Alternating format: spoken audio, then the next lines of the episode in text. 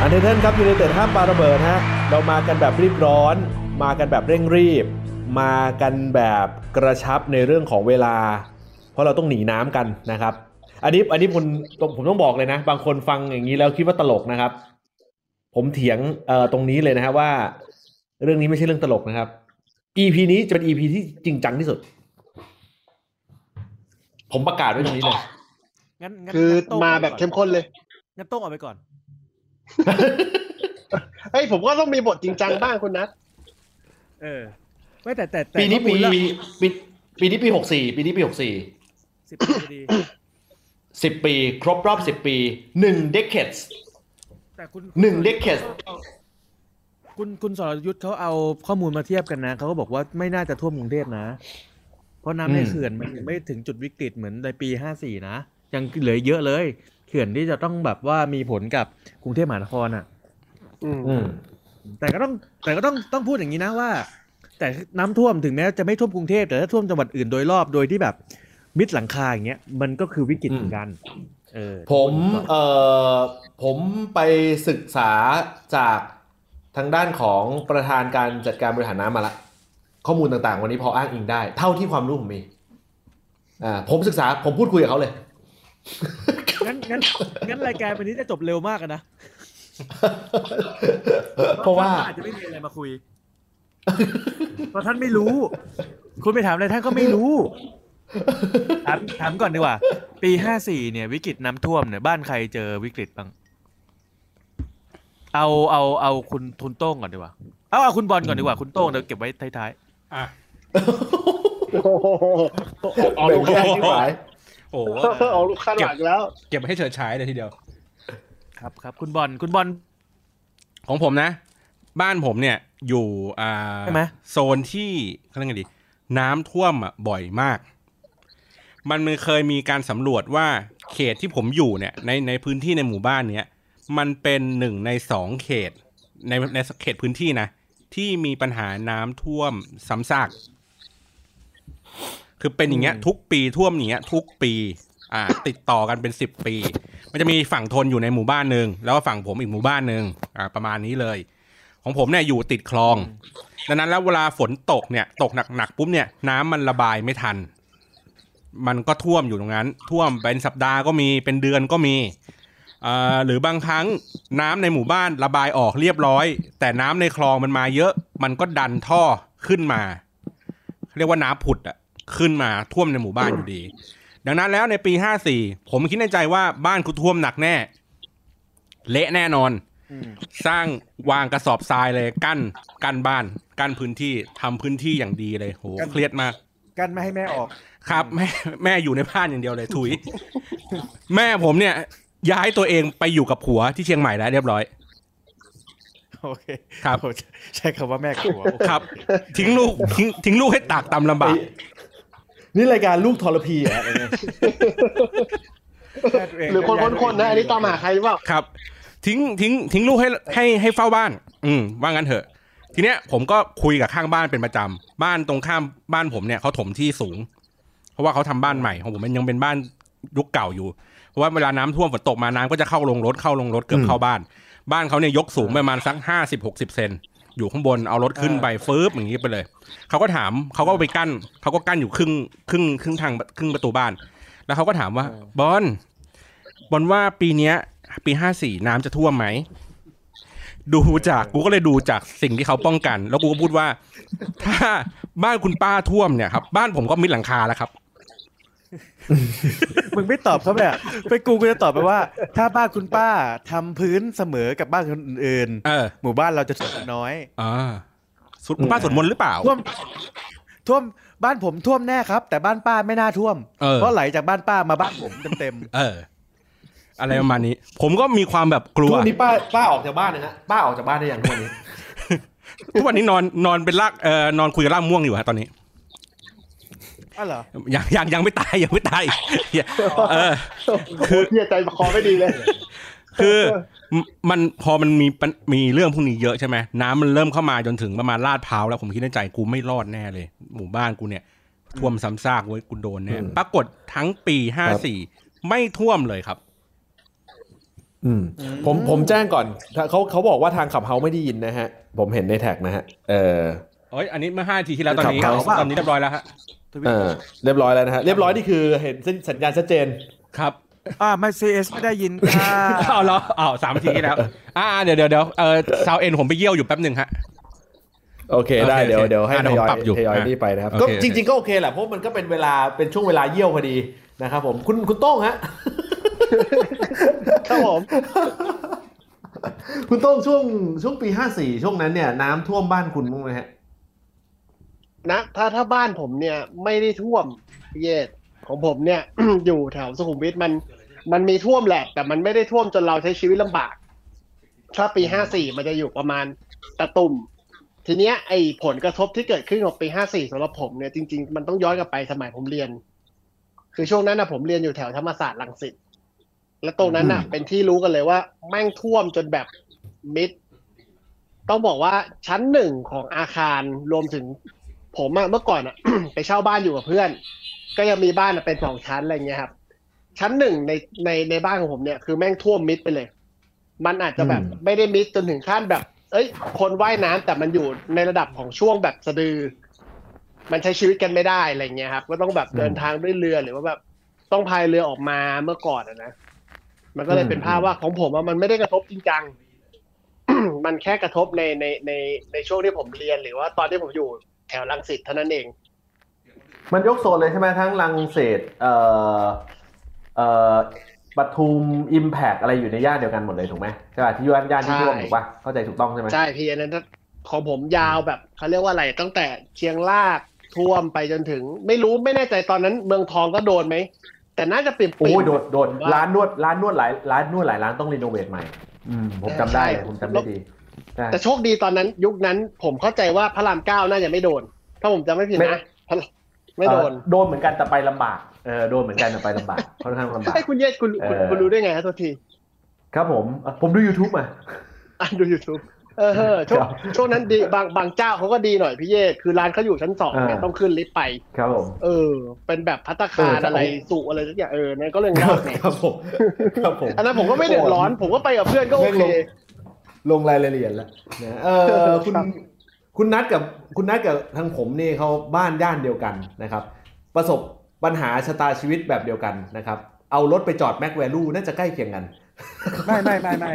ไม่ของคุณอ่ะของคุณมันการแก้ปัญหาด้วยวิธีโง่ๆเฮ้ยพูดไปเล่นในช่วงเวลานั้นตอนนั้นเนี่ยรถต่างๆเนี่ยต้องหาที่จอดในที่สูงคุณทำยังไงตอนนั้นอ่ะคุณไปจอดร้านนวดเปล่าพี่นัทไม่ต้องพูดอย่างนี้ผมเป็นคนรักพ่อแม่รักครอบครัวแม่ผมไม่ได้ไปหนีไปอยู่ผัวที่อื่นแม่ผมอยู่กับพ่อผมอยู่ที่บ้านนี้ตอนนั้นน่ะผมทำงานเข้าทำงานให้กับผู้ว่าจ้างใช่ไหมหมายถึงว่าคนที่จ้างบริษัทผมอีกทีหนึ่งอยู่แถวแจ้งวัฒนะแล้วคนนั้นแจ้งวัฒนะมันก็ท่วมเขาก็เลยย้ายมาอยู่อีกสำนักงานหนึ่งที่อยู่แถวราชประสงค์คราวนี้พออยู่ราชประสงค์เนี่ยมันไม่ท่วมแต่การเดินทางมันค่อนข้างลำบากเพราะว่าจากบ้านผมถึงแม้ว่าจะไม่ท่วมแต่การเดินทางมันก็ต้องผ่านจุดที่มันท่วมถูกไหมเขาก็เลยเปิดโรงแรมแถวนั้นให้พนักงานนอนเพื่อที่จะแบบว่าไปทำงานได้อย่างรวดเร็วคราวนี้ด้วยจิตใจที่เราไม่สามารถทิ้งผู้มีพระคุณทางด้านการให้สายกำเนิดเราเนี่ย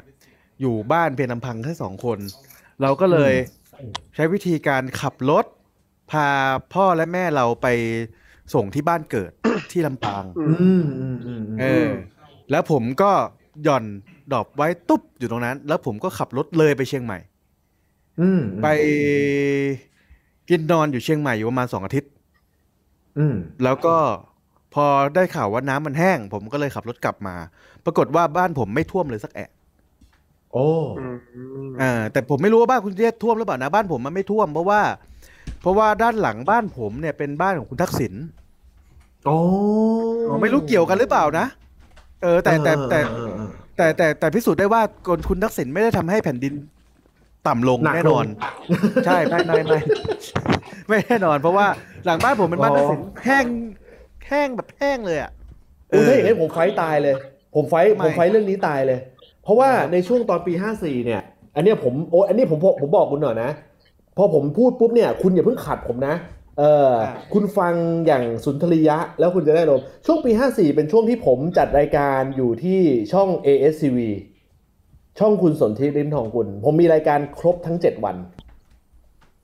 ปีช่วงตอนน้ำท่วมช่วงตอนน้ำท่วมเนี่ยนะเป็นช่วงที่รายการของผมเนี่ยแน่นที่สุดผมจัดรายการตั้งแต่วันจันทร์ถึงวันอาทิตย์วันจันทร์ถึงวันศุกร์เป็นรายการวาไรตี้ทั่วไปส่วนเสาร์อาทิตย์เป็นรายการดูดวงผมจัดรายการวิธีการโหนี่เป็นเรื่องแปลกมากขับรถออกจากบ้านไปเนี่ยนะขึ้นทางด่วนไปลงแถวยมราชปรากฏว่าลงไปปุ๊บถึงจนถึงสถานีที่บ้านพระอาทิตย์เนี่ยโอ้ตายละคุณพระช่วยไม่น่าเชื่อน้ำสามารถขับผ่านได้โดยที่ไม่มีกรณีของการที่ว่ารถน้ำเข้ารถอะไรทั้งสิ้นเป็นอย่างนี้ตลอดระยะเวลาร่วมๆ3เดือนช่วงที่ตอนที่น้ำท่วมหนักๆช่วงนั้นผมสามารถไปจัดรายการได้ทุกวันแต่ว่าต่อช่วงแต่ถ้าสมมติข้ามสะพานไปพระปิ่นเกล้าตรงออกไปทางอรุณอมรินทร์นั่นคือน้ำท่วมหมดเลยนะถ้าจำกันได้คือน้ำท่วมระดับอกเลยแต่อาจจะเป็นเพราะว่าด้วยความที่โซนนี้เรามีสิ่งศักดิ์สิทธิ์คุ้มครองค่อนข้างเยอะเราสามารถจัดรายการผมตัวแห้งผากทุกวันแต่ผมจะมาเปลี่ยนอีกทีนึงก็คือตอนที่ผมขับรถมาถึงหน้าบ้านแล้วก็ต้องเดินฝ่าน้ำเข้าไปในซอยบ้านอันนี้จะเลี่ยงไม่ได้เข่าจะเปียกช่วงนั้นเป็นช่วงเฟื่องฟูผมมากผมสามารถหารายได้จากการจัดรายการในช่วง7วันนั้นค่อนข้างดีรวมไปถึงผมทำธุรกิจขายกาวใช่ไหมช่วงนั้นโรงงานผมเป็นโรงงานเดียวที่แม่งส่งกาวได้ทั่วประเทศไอ้เหี้ยกาวซิลิโคนอ่ะเพราะโรงงานซิลิโคนในประเทศไทยแม่งน้ำท่วมหมดเรื่องจริงแล้วของกูแม่งมีสต็อกค้างอยู่เลยกลายเป็นว่าสามารถเอาสต็อกค้างเก่าทั้งหมดอ่ะออกมาเทขายได้หมดเลยเป็นช่วงที่ผมยอมรับนี่ผมคิดว่าคงเป็นด้วยความที่ผมทำงานอยู่กับคุณสนธิริมทองกุลเป็นไงนี่ตรงข้ามกับคุณเนี่ยสิ้นเชิงเห็นป่ะครับผมคุณบอกไม่ให้ผมขัดไงผมก็นั่งฟังผมก็ดีใจด้วยกับความเจริญของคุณในช่วง3เดือนนั้นที่ส่งผลให้ประเทศมันไม่ได้เจริญใน10ปีต่อมาผมดีใจด้วยกับยอดขายกาวคุณในช่วง3เดือนนั้นน่าจะทำให้เลี้ยงปากท้องของพนักงานคุณมาได้ตลอด10ปีเนาะไม่ช่วงหลังเริ่มหนักละช่วง7ปีที่ผ่านมาเริ่มหนักไม่ทำอะไรกับสนธิครับผมอะไรนะคุณไปทำอะไรกับสนธิคุณไปอยู่ตรงนั้นได้ไงไม่ผมจัดรายการอยู่ที่นั่นนานแล้วแต่ว่าในตอนนั้นเนี่ยเขามีช่องบันเทิงผมไม่อยู่ช่องบันเทิงผมไม่ได้เข้าไปในส่วนของช่องข่าวนั่นเองแต่ว่าในตอนนั้นเนี่ยช่องบันเทิงเนี่ยเขาทำงานกันต่อเนื่องคือน้ำท่วมอ่ะก็ฝ่าน้ำกันมาเพราะว่าเรารู้ว่าถ้าสมมติว่าเรายุติรายการปุ๊บเนี่ยเปอร์เซ็นต์สูงมากที่จะไม่ได้กลับมาจัดรายการกันต่อเพราะฉะนั้นเราก็เลือกที่จะต่อสู้ฝ่าฟันกันไปนึกออกไหมมันก็เป็นลักษณะนี้แต่ทั้งนี้ทั้งนั้นเนี่ยเดี๋ยวแต่ทั้งนี้ทั้งนั้นเนี่ยก็เป็นช่วงระยะเวลา3เดือนตรงนั้นแหละที่ขยับขับเขาเรียกอะไรขยับงานได้แต่เดี๋ยวนะบ้านผมกับบ้านคุณเย่ต่างกันประมาณโลเดียวทำไมบ้านคุณน้ำท่วมถึงแข้งบ้านผมมันแห้งผากตรงซอยบ้านกูอ่ะมึงตรงซอยบ้านกูแม่งเป็นจุดต่ำเว้ยไม่มันเป็นจุดต่ำไงอ๋อคือทักษิณไม่ได้ทำให้แผ่นดินต่ำลงแต่เป็นมึงที่ทำให้แผ่นดินประเทศต่ำลง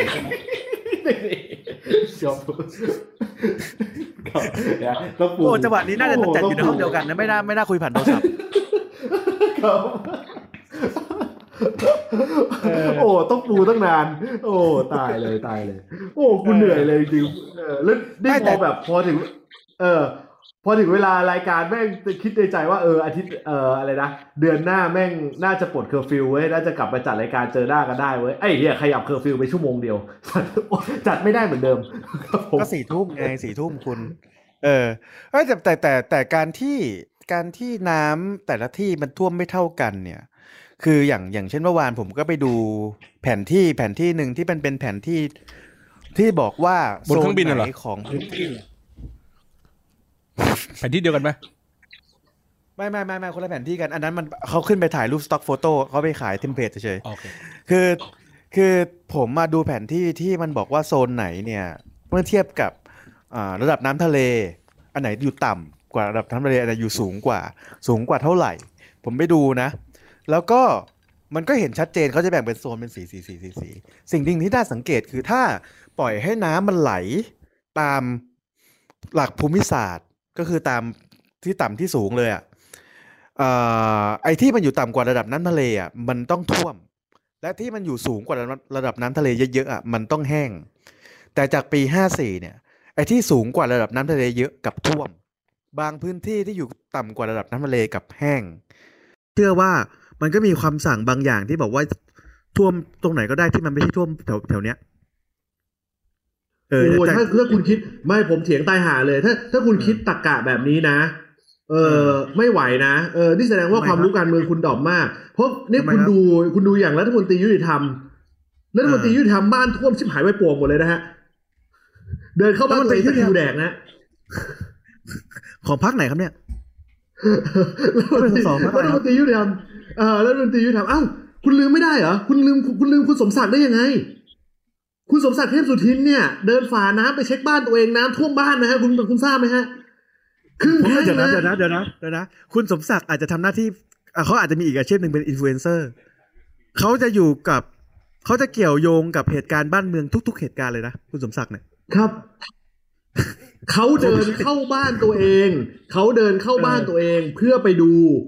บ้านญาติขออภัยเป็นบ้านญาติของตัวเองเนี่ยแหละในละแวกเดียวกันเนี่ยแหละนะครับผมสุโขทัยเดินเข้าไปขาเดินเข้าไปเดินอย่างราชสีขากลับกองมาเกาะคอคนนะฮะขากลับกองมาตะคิวแดกเพราะฉะนั้นคุณจะมาบอกว่าถ้าหากว่าเป็นผู้มีอำนาจสามารถจัดการได้ผมเถียงนะฮะผมเถียงตายเลยบ้านคุณสมศักดิ์ยังไม่รอดเลยนะผมสงสัยว่าคุณสมศักดิ์อ่ะเขาที่มีเรื่องคัสเตอร์ป่ะคัสเตอร์ใช่คัสเตอร์ร้านอาหารแล้วก็มาน้ำท่วมอีกใช่ทำไมสสบวกสวไปตั้ง700กว่าชีวิตทำไมคุณสมศักดิ์โดนอยู่คนเดียววะครับผมนี่เป็นการชิงพื้นที่สื่อโซเชียลหรือเปล่าโคตรสวยเลยครับผมโคตรสวยเลยแต่อย่างบ้านคุณบอลเนี่ยที่ไม่ท่วมอาจจะต้องขอบคุณอุโมงค์ยักษ์ของท่านหม่อมนะตอนนั้นยังสร้างไม่เสร็จเลยมั้งยังไม่สร้างเลยยังปัจจุบันสร้างเสร็จยังปัจจุบันสร้างเสร็จแล้วดิที่เขาไปยืนชูมืออยู่ใต้อุโมงค์อ่ะตอนนี้แกก็ไปอยู่ในใต้อุโมงค์ไม่ใช่เหรอไม่เห็นเลยอุตส่าห์สร้างมาตั้งนานสร้างเสร็จปุ๊บโดนปลดออกซะงั้นแต่บ้านคุณบอลเนี่ยถึงน้ำจะท่วมก็ไม่เป็นไรเพราะว่าคุณบอลเป็นหมู่บ้านนักกีฬาว่ายน้ำนักกีฬาพายเรือเฮ้ยคือตอนผมเกิดอ่ะแม่ผมก็ยังเล่าให้ฟังเพราะว่าผมเกิดตอนปี26มั้งก็มีน้ำท่วมใหญ่กรุงเทพเขาก็เล่าด้วยความภาคภูมิใจว่าผมก็เกิดมาพร้อมน้ำท่วมเพราะว่าเขาต้องพายเรือก็คือให้ลูกศิษย์พายเรือพาออกจากบ้านไปขึ้นรถบรรทุกทหารน่ะ DMC อ่ะเพื่อไปต่อรถในเมืองพาผมไปคลอดดังนั้นแล้วผมก็ผูกพันกับน้ำดังนั้นแล้วก็เกิดมาก็ไม่มีปัญหาอะไรอยู่ในประเทศนี้มันก็ต้องเป็นอย่างนี้อยู่แล้วครับผมรู้สึกได้ผมก็เลยรู้สึกว่าไม่ตื่นเต้นกับรอบนี้นะผมมองว่าถ้าฟังเท่าที่ฟังเนี่ยพอเรามาสื่อสารกันแบบนี้เนี่ยบางคนอาจจะคิดว่าเฮ้ยคุณเอาเรื่องน้ำท่วมเรื่องอะไรมาเป็นเรื่องตลกเหรอผมกำลังจะสื่อสารทุกคนที่ฟังอยู่ไม่ว่าจะเป็นทางจุ๊กส์รูมทาง Twitter Space แล้วก็รวมไปถึงทางClubhouseปกติแล้วใช่ไหมปกตินะครับโอเคทั้งหมดทั้งทุกช่องทางเนี่ยนะเพื่อจะที่เราจะมาขมวดปมกันที่ว่าเรากำลังคิดหรือเปล่าว่าในสถานการณ์น้ำท่วมบ้านเราเนี่ยแม่งกำลังถูกไม่ใช่แม่งกำลังถูกมันถูกจัดการมาให้ดูเป็นเรื่องปกติธรรมชาติมาตลอดตั้งแต่เราเกิดเลยคือตั้งแต่เราจำความได้เนี่ยแล้วรู้สึกว่าเป็นน้ำท่วมครั้งประวัติศาสตร์ของเราเนี่ยก็คือตอนปี54ที่เราเริ่มที่จะรู้ความและวิจารณ์ต่างๆได้เนี่ยนะหลังจากนั้นเนี่ยเราก็รู้สึกอยู่ตลอดเวลาว่าน้ำท่วมในต่างจังหวัดเป็นเรื่องปกติแล้วมาเทียบเคียงกับกรณีนี้ลองคิดดูนะตอนปี54น้ำท่วมกรุงเทพนี่ถือว่าเป็นจุดที่เรารู้สึกแบบตกใจประหลาดใจและเกิดเหตุการณ์ต่างๆมากมายมาถึงปีนี้ปี64เนี่ยเรากำลังมาพูดถึงเรื่องนี้ในมุมมองที่ดูทุกอย่างมันดูเป็น normalize มากดูเป็นเรื่องแบบ เรื่องปกติและเรื่องธรรมดามากที่มันอาจจะเกิดขึ้นได้อะเฮ้ยความเป็นจริงมันควรจะเป็นอย่างนี้เหรออันนี้ถามโต้งดูนิดนึงในฐานะที่โต้งข้ามวอร์ดอยู่กับวงการน้ำมานานอ้าวโต้งก็ดีก็ดีมันดำน้ำอยู่ปะวะเหมือนโยนไปแล้วขี้ทิ้งนะก็ดีโอ้สัตว์นิคมสุดละก็ดีโอ้โยนโอ้เปิดเป็นซองขึ้นมินเลยโอ้โหยิงมาแค่ลิเคนเลยโอ้โห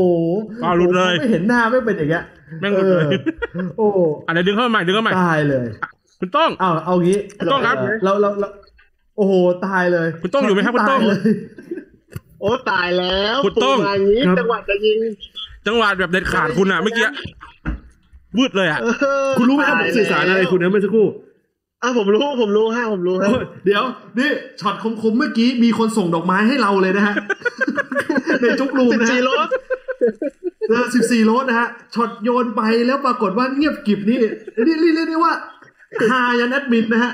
หายันแอดมินของจุกนะฮะ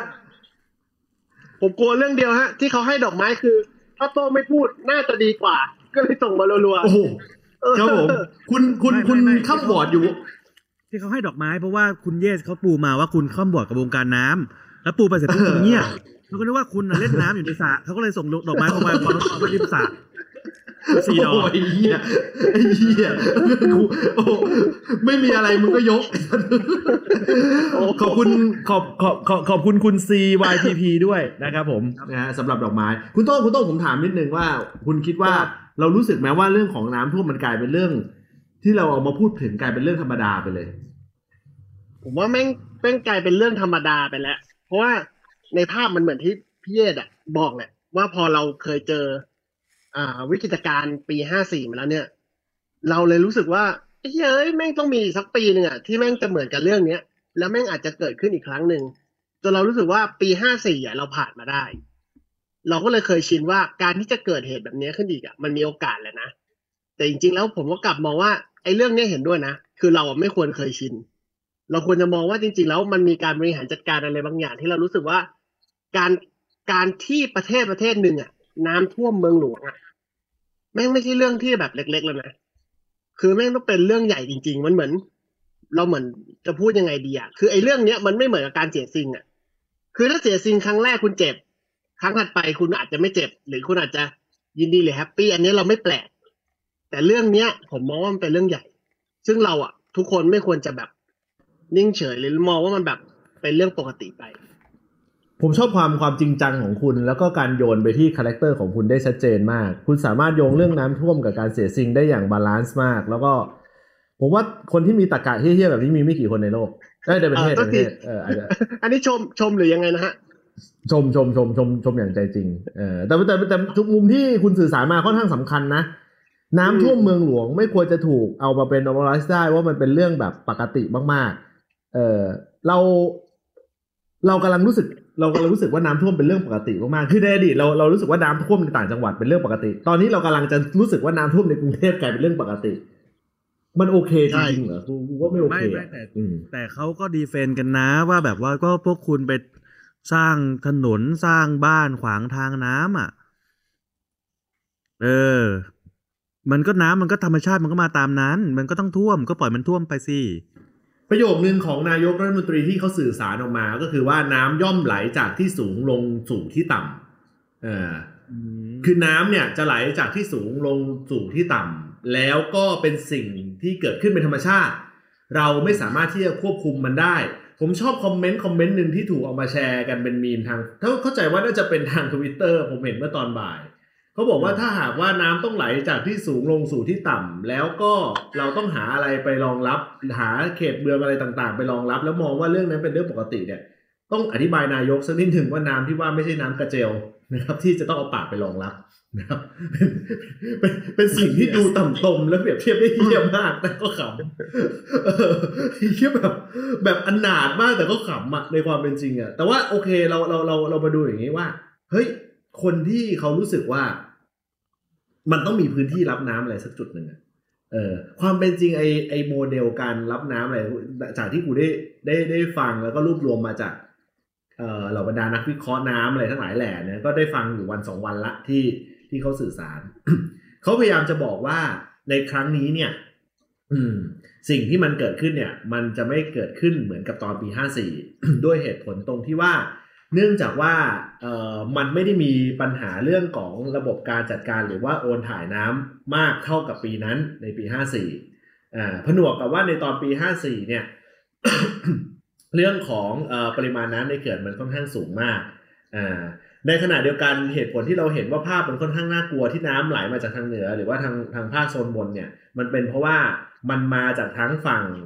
งเหนือฝั่งอีสานแล้วก็มีฝั่งตะวันตกด้วยที่มันเติมมาจากน้ำภูเขาด้วยรวมไปถึงมีน้ำป่าเข้ามาอีกต่างหาก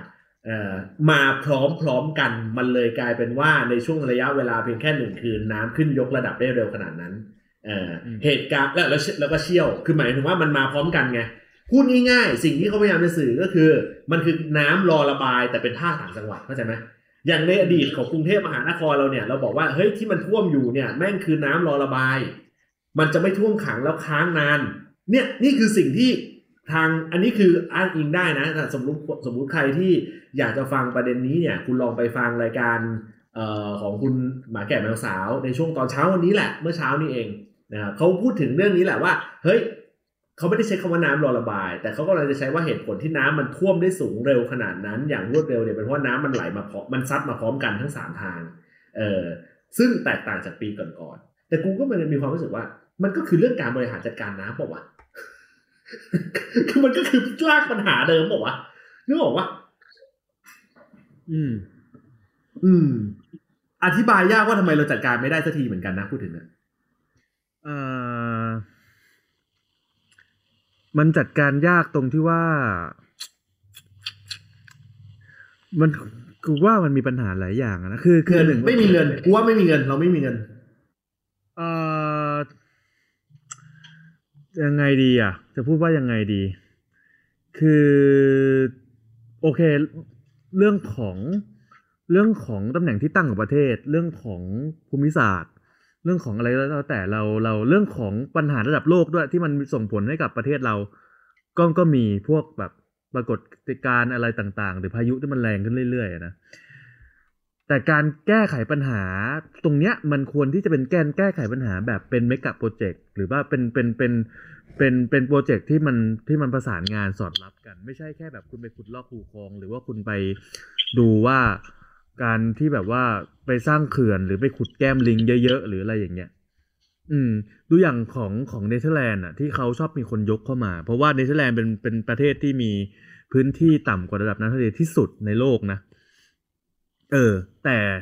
เขาอ่ะเจอน้ำท่วมมาตลอดแล้วเขาก็มาเริ่มมีโปรเจกต์ที่ทำเพื่อแก้เรื่องเนี้ยตั้งแต่ปี2549จนถึงปี2558เขาใช้เวลา9ปีในการทำจนตอนนี้น้ำก็ไม่ท่วมแล้วเราผ่านมาเราผ่านมา10ปีแล้วคือไอ้สิ่งที่เขาทำมันมีอยู่หลายข้อแต่เท่าที่ลองอ่านดูเนี่ยมันก็สรุปรวมง่ายๆว่าเขามีหลักการก็คือเขาต้องอยู่ร่วมกับน้ำเขาก็รู้ว่าน้ำมันไหลไปทางไหนเพราะฉะนั้นนะสิ่งไหนที่มันเคยขีดกั้นขวางน้ำอยู่เขาก็เอาออกซะรวมถึงพวกบ้านเรือนต่างๆหรือพวกสิ่งปลูกสร้างอะไรก็แล้วแต่อะไรที่มันเป็นสิ่งที่เป็นคลองอยู่แล้วเป็นทางเดินของน้ำอยู่แล้วแล้วมันเป็นแม่น้ำเป็นคลองไงเขาก็จะไปขุดให้มันลึกขึ้นเพื่อให้มันกักเก็บน้ำได้มากขึ้นแล้วการที่เอาไอ้ที่กั้นน้ำออกต่างๆเพื่อให้น้ำมันไหลลงทะเลได้อย่างรวดเร็วแล้วก็การแบบคือเขาก็จะแบบเป็นบูรณาการสิ่งที่เส้นทางที่น้ำไหลผ่านให้มันโฟมากขึ้นให้มันเก็บน้ำได้มากขึ้นบางจุดที่คุณไม่สามารถแก้ไขได้สมมติอย่างที่ผมบอกว่าให้ไปย้ายสิ่งกีดขวางออกนู่นนี่นั่นแต่ถ้ามันทำไม่ได้จริงๆเขาก็จะทำกำแพงกั้นน้ำที่มันแข็งแรงมากขึ้นอะไรแบบนี้ซึ่งเขาใช้เวลาแค่9ปีเองแล้วกูคิดว่าเขาไม่นี่แสดงว่าสิ่งที่นายกพูดมาเนี่ยเป็นเนเธอร์แลนด์โมเดลอยู่ร่วมกับน้ำให้ได้แต่เนเธอร์แลนด์ไม่สวดมนต์เนเธอร์แลนด์เป็นคาทอลิก ไม่สวดมนต์แล้วก็อย่างเนเธอร์แลนด์เนี่ยเขาไม่ได้บอกว่าประชาชนต้องปลูกบ้านมีชั้นลอยเพราะปลูกไม่เป็นเนเธอร์แลนด์ไม่มีโอ่งขายไม่มีกระบะล้างตีนก่อนที่จะเดินขึ้นบันไดขึ้นไปโอ้โหเห็นภาพหนังตอนเช้าอ่ะจากวงตอนเช้าเลยเขามีวิธีอื่นๆที่มันแตกต่างกันไงแต่ของเราอ่ะทำอะไรไม่ได้ของเราก็แบบสร้างเขื่อนไหมขุดแก้มลิงไหมอะไรไหมแล้วยิ่งไปเจอข่าวว่าวานที่แบบว่าเป็นโครงการแก้มลิงกักเก็บน้ำแต่น้ำไม่ไหลเข้าไปข้างในนะเพราะว่ามีขุดทรายขายอยู่งงปะเป็นการอะแดปเป็นการอะแดปนี่แต่ข้างในแก้มลิงอ่ะข้างในแก้มลิงเสือกมีใครก็ไม่รู้อ่ะไปทำขายไปขุดทรายขายก็เลยไม่สามารถปล่อยน้ำเข้าไปได้เดี๋ยวธุรกิจเขาเจ๊งแล้วขุดแก้มลิงโดดคือเอาทรายไปวางไว้ในแก้มลิงคือพวกเนี้ยเขาทำธุรกิจเกี่ยวกับทรายขุดทรายแต่ทีนี้ถ้าสมมุติน้ำไปอยู่ข้างในนั้นน่ะก็พังนึกออกป่ะมันธุรกิจมันก็ต้องพักไปเดี๋ยวมีปัญหาอีกคุณบอลคิดว่ามันสามารถจะแก้ไขในกระบวนความคิดแบบเดียวกับฮอลแลนด์ได้ไหมคือโอเคล่ะเรารู้แหละฟุตบอลเราไประดับโลกเท่าเขาไม่ได้แน่ๆอยู่แล้วสำหรับฮอลแลนด์นะอย่างน้อยที่สุดเราใช้เวลา9 ปีในการจะจัดการน้ำได้เหมือนเขาพอจะเป็นไปได้ไหมโอ้เรื่องนี้มันต้องดูว่าเขาเรียกไงดีมันต้องเป็นเรื่องของการเมื่อกี้พูดถึงเรื่องการกักเก็บน้ำใช่ป่ะผมว่ามันเป็นเรื่องของการระบายน้ำแหละการทำให้ทิศทางน้ำมันไหลไปหรือไม่งั้นก็ต้องเพิ่มเขาเรียกไงพื้นที่ในการกักเก็บมากขึ้นเราหวังแต่แก้มลิงอย่างเดียวไม่ได้แล้วตอนนี้เราในเมื่อเราเปิดในเรื่องของสถานบริการแล้วเราก็ต้องเพิ่มพื้นที่กักเก็บน้ำให้เพิ่มขึ้นบริเวณถนนรัชดาเนี่ยตอนนี้มันกำลังรอน้ำอยู่รอน้ำระบายอยู่เราต้องกำลังจะเพิ่มช่วงเข้าห้องน้ำในรายการเราใช่ไหม ไม่ผมคือผมก็คาดหวังคุณโต้งไงแต่ว่ากลัวคุณโต้งจะหลุดไปอีกไงผมเลยต้องรีบรับบทนี้ต้องนะผมต้องนะผมพูดในความสัตย์จริงเลยนะคุณบอลครับอันนี้พูดตรงๆนะผมมารอแถลงนโยบายในการแก้ไขน้ำท่วมของผมอยู่คุณบอลอ๋อแล้วปรากฏว่าคุณบอลก็เอานโยบายของผมมาคือการเคลื่อนพระราม9เหม่งจ๋ายมาทำอ่างเก็บน้ำคุณบอลผมจะเดินยังไงให้สะดวกในรายการนี้ดี คุณบอลครับ ตายแล้วคุณต้องโฟกัสกับเกมหน่อยคุณต้องโฟกัสคุณต้องผมคาดหวังอะไรไม่ใช่โฟกัสกับเกมหรอกมันแค่มีคนชงบอลหาคุณมันก็เข้าตีคุณพอดีคุณก็เลือกที่จะยิงแทนที่จะจ่ายคุณบอลมันแค่นั้นเองไม่ว่าจะเป็นรายการฟุตบอลรายการการเมืองแม่งเริ่มแบ่งโซนกันอย่างชัดเจนแล้วตอนนี้ ยอมรับเลยว่าการจัดหลีกเยี่ยวออกมานี่ไม่เวิร์กเลยแต่ถามอย่างนี้แสดงว่าถ้ามองในมุมนี้เนี่ยคือเรื่องของการอยู่กับน้ำให้ได้เป็นประเด็นสำคัญอยู่เหมือนกันเราจะอยู่กับน้ำได้จริงเหรอในทางปฏิบัติจริงๆคือมันเราจะสามารถเหรอกับการที่ว่าเฮ้ยถ้าสมมติว่ามันเป็นช่วงน้ำมาเนี่ยนะพื้นที่เกษตรกรรมที่คุณเคยทำเนี่ยคุณก็จำเป็นนะที่ไหนมันจัดการไม่ได้แล้วไงถ้างั้นก็ไม่ต้องจัดการอยู่กับมันให้ได้พื้นที่เกษตรกรรมคุณก็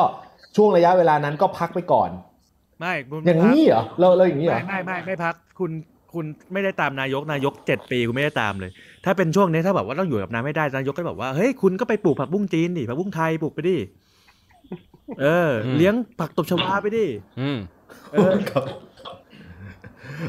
ใช่ไหมหรือผู้ด่าง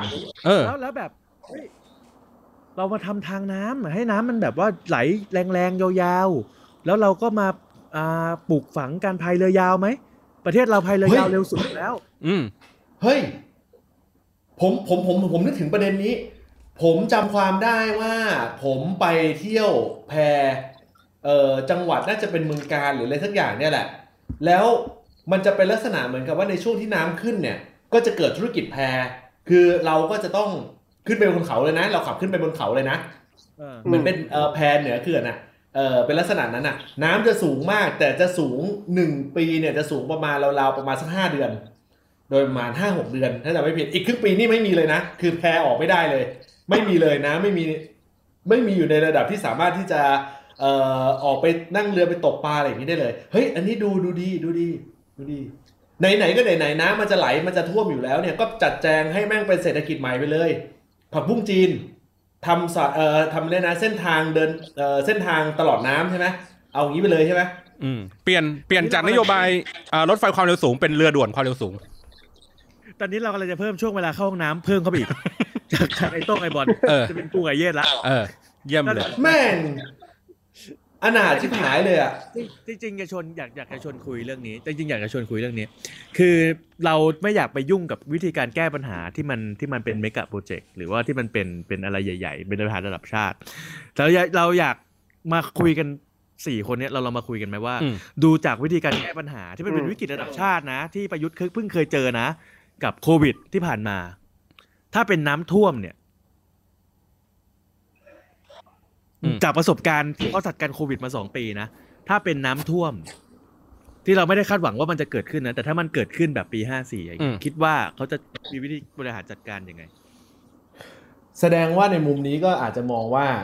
เราเห็นประสบการณ์การแก้ไขโควิดหรือว่าเป็นมหากรรมเขาเรียกนะเป็นมหันตภัยใหญ่ของชาติไปแล้วคราวนี้เนี่ยมาถ้าเป็นการของประชาชนกันแสดงว่าถ้าเป็นอยู่ในมือของประยุทธ์เนี่ยจะออกมาเป็นรูปการไหนมีเรือท้องแบนเต็มบ้านน่าสนใจเรือเต็มบ้านแล้วก็เอางี้ก่อนคิดว่าใครจะเป็นหัวเรือใครจะเป็นมือขวาของประยุทธ์ในการเอามาจัดการน้ำเอางี้ก่อนก็ต้องเป็นประวิตรเพราะสังเกตการอยู่ไม่แต่เขาทะเลาะกันอยู่คันจะไปบอกว่าพี่ช่วยจัดการน้ำให้น้องหน่อยเขาอาจจะต่อหันกรอบกันมาก็ได้คุยเลยอย่างนี้ก็ได้เขาอาจจะพูดอย่างนี้ก็ได้เฮ้ยอย่างนี้คุณธรรมนัสก็สบายเลยดิเพราะว่าเป็นรัฐมนตรีช่วยเกษตรใช่ป่ะจริงๆแล้วเขาอาจจะต้องโดนเรื่องนี้เลยใช่ไหมแล้วเขาอยู่โดนปลดเขาหลุดไปแล้วไงเขาหลุดไปแล้วสบายเลยเขาโดนปลดไปแล้วไงรอดเลยมาเลยกูกำลังมองว่าเขาต้องหามือขวาเขาต้องหามือขวาอะไรนะแป้งมันแป้งอาจจะละลายน้ำไม่ได้เดี๋ยวเมาหมดเลยไม่ได้อย่างโควิดเนี่ยเขาตั้งสบคเข้ามาถูกไหมใช่มันจะต้องมีโซนคนทีมทำงานเว้ยสบคนี่ย่อมาจากอะไรศูนย์บริหารจัดการโควิดงั้นก็เป็นสบนบริหารจัดการน้ำศูนย์ไม่ได้ไปไม่ได้สบนผมว่ามันจะมีความคล้ายๆคราวก่อนเมื่อตอนยุคสมัยคุณยิ่งลักษณ์เนี่ยตอนนั้นเนี่ยเขาใช้อะไรสักอย่างอ่ะศูนย์อะไรสักอย่างเนี่ยแต่ถ้าเป็นไม่ใช่สศิวรักษ์เป็นนายกเนี่ยสบนเหรอสบนสมมุติเอาง่ายๆเลยแล้วกันเอาโอเคตั้งศูนย์ขึ้นมาศูนย์หนึ่งเอ้ยมันอาจจะเป็นนี่ก็ได้เป็นวอลลุ่มคราวนี้เป็นวอลลุ่มละflooding วอลลุ่มเพราะช่วงหลังเขาเทรนภาษาอังกฤษมาช่วงหลังเขาเริ่มแบบ sandbox หรืออะไรอย่างเงี้ยนึกออกป่ะเขาอาจจะแบบ flooding วอลลุ่ม FWR flooding วอลลุ่มที่ตั้งศูนย์บริหารจัดการน้ำแบบเต็มรูปแบบผมว่าที่ตั้งเนี่ยตั้งอยู่ในสภาได้เลย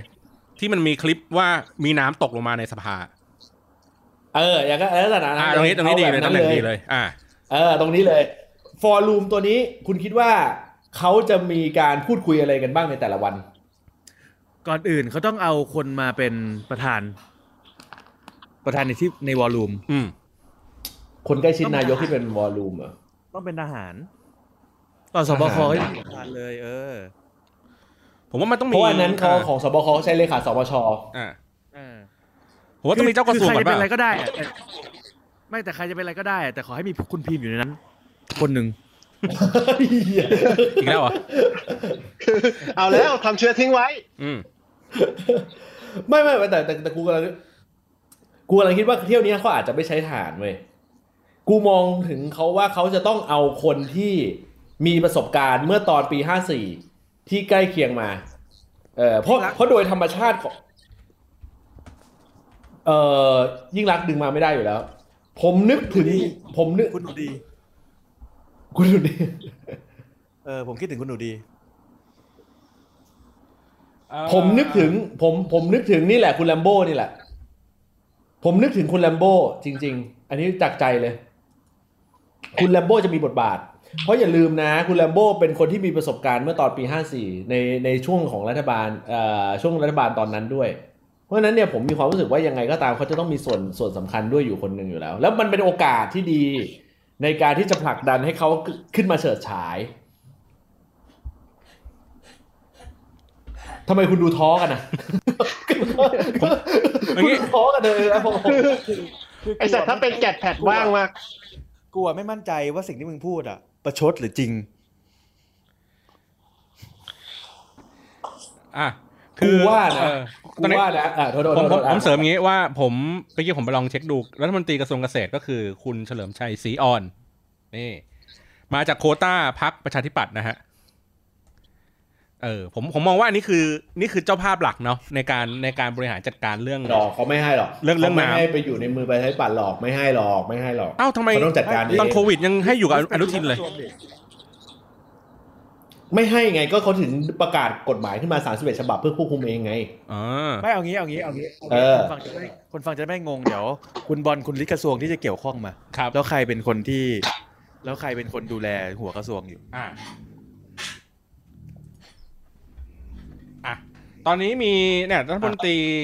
รีเกษตรเฉลิมชัยศรีอ่อนเมื่อกี้ผมคิดแบบไวๆอาจจะเกี่ยวกับเรื่องของ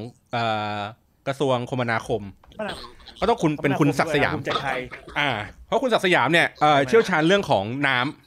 ำเพราะว่าครั้งก่อนเนี่ยเขาใช้นมเย็นในการแก้จากสถานการณ์โควิดได้ผมว่าเขามีความเชี่ยวชาญเรื่องของการบริหารจัดการน้ำนิดนึงนะคุณบอลฮะนิดนึงครับคุณบอลครับยังจำเป็นต้องมีผมในรายการนี้ไหมครับพี่แย่งคุณอีกแล้วเหรอโอ้เจ็บจริงไม่เดี๋ยวกูเท้าความอย่างเงี้ยมันมีแล้วกระทรวงเกษตรเป็นหลักเลยแม่งานหลักแน่ๆมหาไทยพมเนี่ยมหาไทยพมเนี่ยมีสิทธิ์เหมือนกันเพราะว่ามันไม่ได้คือเที่ยวเนี่ยมันอยู่ที่ว่ามันจะดึงคือแม่งานหลักเนี่ยเกษตรแล้วล่ะแต่มันจะไปส่งผลกระทบถึงขนาดไหนนึกออกไหมกรมทรัพยากรน้ำนึกออกว่าก็ต้องสัมผัสไปเรื่องเกี่ยวกับเขื่อนเรื่องเกี่ยวกับต่างๆแล้วก็รวมไปถึงวิทย์กรมวิทย์ด้วยนึกออกไหมกรมไม่เกี่ยวด้วยกระทรวงทรัพยากรธรรมชาติและสิ่งแวดล้อมกระทรวงทรัพย์เนี่ยพวกเนี้ยเกี่ยวข้องทีนี้เนี่ยกูมาประเมินว่าถ้าสมมติมาลิสต์เป็นกระทรวงแบบเนี้ยมันผิดธรรมชาติของการบริหารโดยประยุทธ์กูมองว่าเขาคงจะต้องหาใครสักคนนึงนั่นแหละไอ้นั้นแต่พูดถูกที่ว่ามันจะต้องเป็นหารใครสักคนหนึ่งที่หยิบยกมากูเลยมองว่าแม่งานน่ะน่าจะเอาอันนี้ไม่มุกละกูว่าถ้าเกิดเหตุการณ์นี้ขึ้นมาแม่งานหลักอาจจะกลายเป็นอนุพงศ์อ๋อเพราะว่าอย่างอนุพงศ์ก็บินไปกับเขานี่ตอนที่เขาบินไปประวิตรไม่ว่างไงประวิตรไปอีกที่นึงกูมองว่าอนุพงศ์เนี่ยแหละจะเป็นตัวแกนหลักของการแก้เรื่องน้ำถ้าเกิดเหตุการณ์น้ำท่วมขึ้นมาแล้วคุมไม่ได้คำถามก็คือเราต้องย้อนกลับมาว่าถ้าเป็นแบบนั้นเนี่ยคุณคิดว่าอนุพงศ์จะทำอะไรประยุทธ์จะทำอะไรนี่อันเนี้ยว่าประเด็นที่น่าสนใจเลยโอ้ยเหี้ย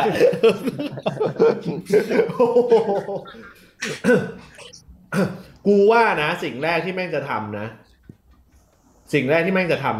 คือมันจะลิสต์หาหนทางในการที่จะจัดซื้อจัดจ้างบีนแบ็กหรืออะไรทั้งหลายแหล่ก่อนเลยอย่างแรกเพราะว่าเขาจะต้องใช้โมเดลมึงลองสังเกตดูดิการแก้ไขในทุกๆเรื่องของเขาอ่ะเขาแก้ไขในลูปแบบเดียวกันกับคนประเภทเดียวกันโทนเดียวกันกับสมัยตอนยุคทักษิณยิ่งลักษณ์เลยนะ mm-hmm. เพราะฉะนั้นเนี่ยกูมองว่ายังไงก็ตามอ่ะเขาจะใช้แม่งานอ่ะที่แบบมีความเป็นข้าราชการแต่วิธีการอ่ะใช้วิธีการแบบโมเดิร์นสมัยของทักษิณและยิ่งลักษณ์คือเอาข้าราชการเอาราชการมาคุมความเป็นการแก้ไขปัญหาแบบสมัยใหม่อ่ะนึกออกป่ะแก้ปัญหาที่ต้องอาศัยความรวดเร็วการตัดสินใจที่รวดเร็วแต่ใช้ราชการมาทำนี่คือสไตล์เขาเลยเอกสารยังไม่มาถึงเพราะเอกสารลอยน้ำอยู่อย่างโควิดเนี่ยเอกสารไม่เป็นอะไรเพราะว่าโลกไม่ไปกัดกินกระดาษแต่น้ำท่วมเนี่ยเป็นแน่มึงลองดูนะสิ่งที่เกิดขึ้นนะหนึ่งแม่งจะให้คุณอนุพงศ์เนี่ยนะเป็นคนคุมสองเขาจะต้องตั้งศูนย์มาบูรณาการเหมือนเดิมเพื่อรวบรวมทุกอย่างกฎหมายมาไว้อยู่ในมือไอกระทรวงทรัพย์กระทรวงอะไรมึงไม่ต้องยุ่งเดี๋ยวกูบริหารจัดการเอง สามคราวนี้มึงมาไล่ดูดิว่าไอสิ่งไหนที่ดูมันเป็นอินโนเวทีฟมากๆในยุคนั้นเว้ยกูก็เลยเทียบเคียงมาตอนปี54อินโนเวทีฟมากๆในยุคนั้นเนี่ยประกอบไปด้วยอย่างเช่นแอปเตือนภัยน้ำท่วมตอนนั้นเนี่ยมีเรื่องของเว็บไซต์ในการเตือนภัยน้ำท่วมกูก็เลยมองว่าสิ่งต่อมาที่มันจะทำคือมันจะทำแอปทันทีมันจะทำแอปเรื่องปริมาณน้ำทันทีตอนนี้มีแล้วนี้น้ำอะไรยังไงเท่าไหร่ตอนนี้มีแล้วตอนนี้มีแล้วทำใหม่อีกแล้วเหรอใช่ชื่อแอปทำใหม่ชื่อแอปไทยโอ้โหกูฟังแล้วกูอยากแดกก๋วยเตี๋ยวเลยเฮียโอ้ใส่ซีอิ๊วดำให้หน่อยนะไม่งอกไทยแห้งไม่งอกตั้งชื่อแอปที่แบบส่วนตัวหมอชนะกูว่ามีแอปไอ้เฮียนี่ไทยแห้งกูว่ามีแอปกูว่ามีแอปกูมั่นใจเลยแม่งมีแอปใหม่แอปเพื่อเตือนภัยน้ำท่วมแล้วก็ลงทะเบียนเอาถุงยังชีพลงทะเบียนเอาถุงยางชีพคิดว่าไม่รับเงินชดเชยไม่ลงทะเบียนรับเงินชดเชยใช่แต่ลงถุงยางชีพน่าจะโยกไปเป็นฝั่งทหารทำไม่ใช่ฝั่งพระราชทานเหรออุ้ยโทษโอ้เต็มปากเลยสัตว์กูสารเลี่ยงให้โอเคต้องขอบคุณกูมองว่าแบงออกแอปแน่นอนอันนี้กูเคาะละประเด็นนี้นะเริ่มเข้ารู้เข้ารอยคือว่าถ้าเป็นสถานการณ์เกิดขึ้นจริงตั้งศูนย์วอลลุ่ม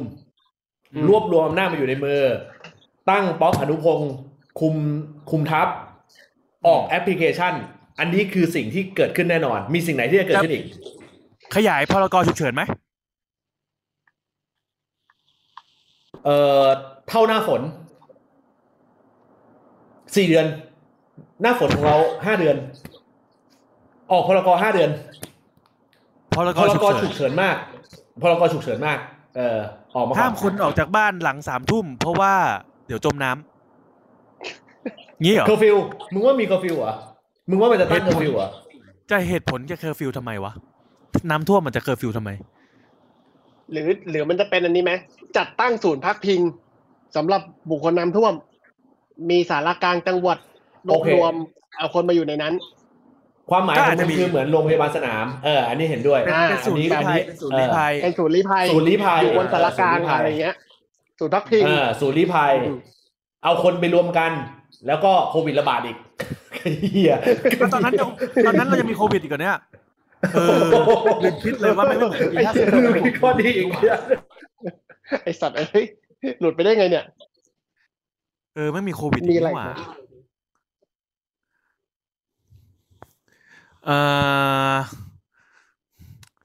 มีอะไรอีกไหมเปิดแท็กไปด้วยนะจะได้เผื่อ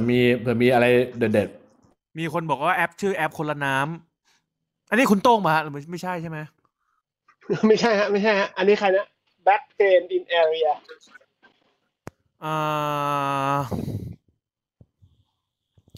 รัฐมนตรีที่โดนเต็มๆน่าจะเป็นใครอย่างเช่นอย่างโควิดก็เป็นสาธารณสุขถูกป่ะรัฐมนตรีของนี่ไงชาติไทยพัฒนาไงกระทรวงทรัพย์ไงอ๋อที่เขากระทรวงลูกบรรหารป่ะนั่นแหละที่เขาชอบออกมาบอกว่าเฮ้ยขอความเห็นประชาชนป่ะนั่นแหละเขาอาจจะออกมาไม่ได้เพราะที่สุพรรณก็น้ำท่วมอยู่ตอนนั้นเอาตัวเองไม่รอดเหมือนกันเขามีมังกร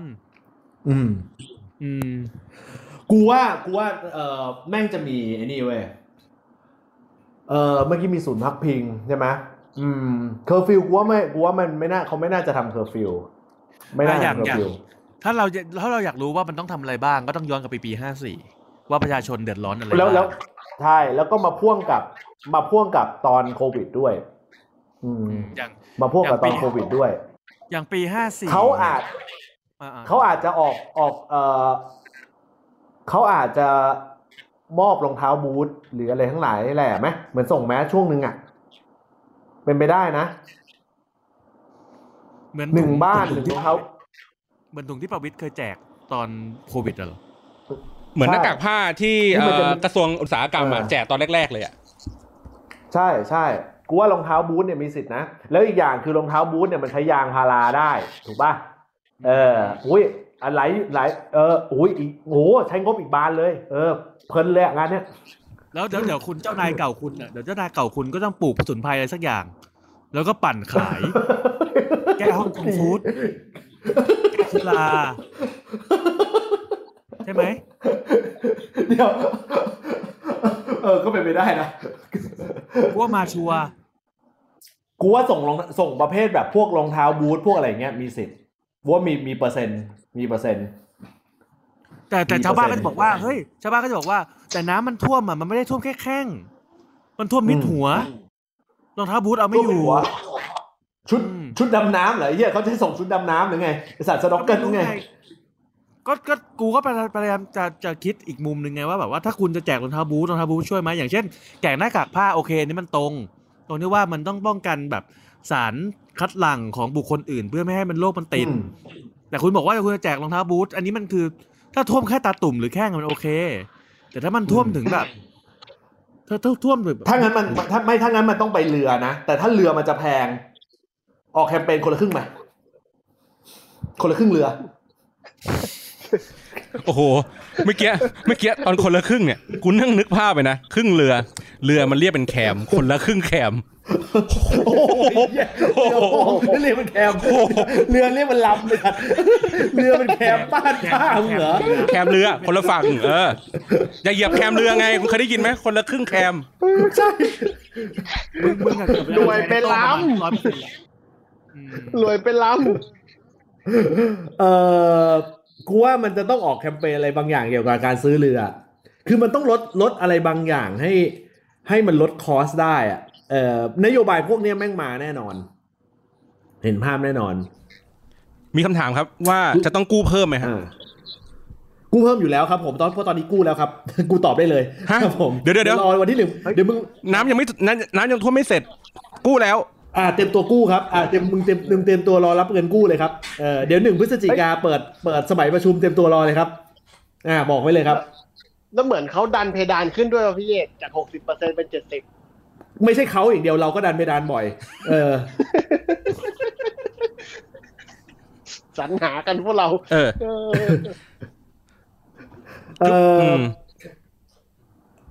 คืออะไรคือไม่ผมก็เลยบอกว่ามันกลายเป็นว่าตอนนี้มันทั้งงบประมาณถูกป่ะงบประมาณไม่ได้ถูกตั้งมาเพื่อรับกับวิกฤต2วิกฤตซ้อนกันในเวลาเดียวกันหรือเปล่าหรือว่าจริงๆแล้วมันไม่ควรจะเกิดวิกฤตใน